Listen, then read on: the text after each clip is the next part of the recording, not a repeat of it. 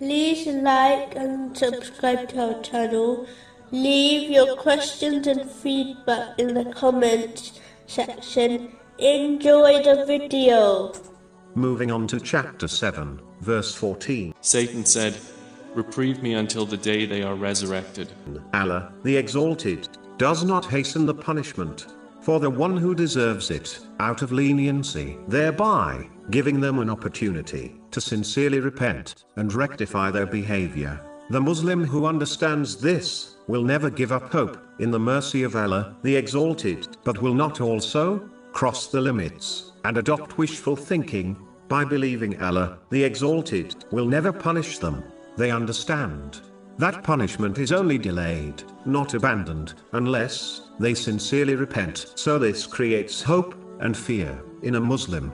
A Muslim should use this delay in order to repent and hasten towards good deeds. Moving on to chapter 7, verse 15. Allah said, Indeed, you are of those reprieved.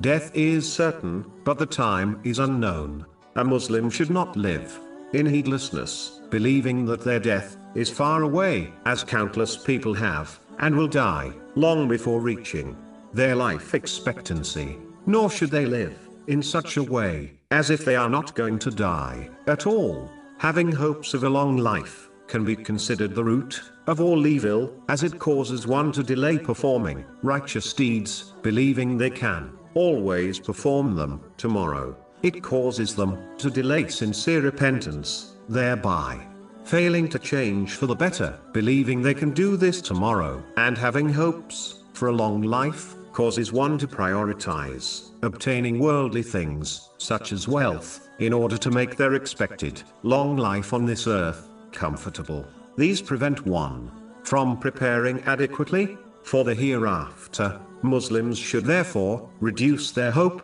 of a long life so that they change for the better and direct their focus on the permanent hereafter. Muslims should not delay, and instead act today, as the tomorrow they hope for may never arrive. They should also strive to perform the righteous deeds, which will benefit them, in case their life ends unexpectedly, such as an ongoing charity, which benefits others, as long as the thing is being used, such as a water well.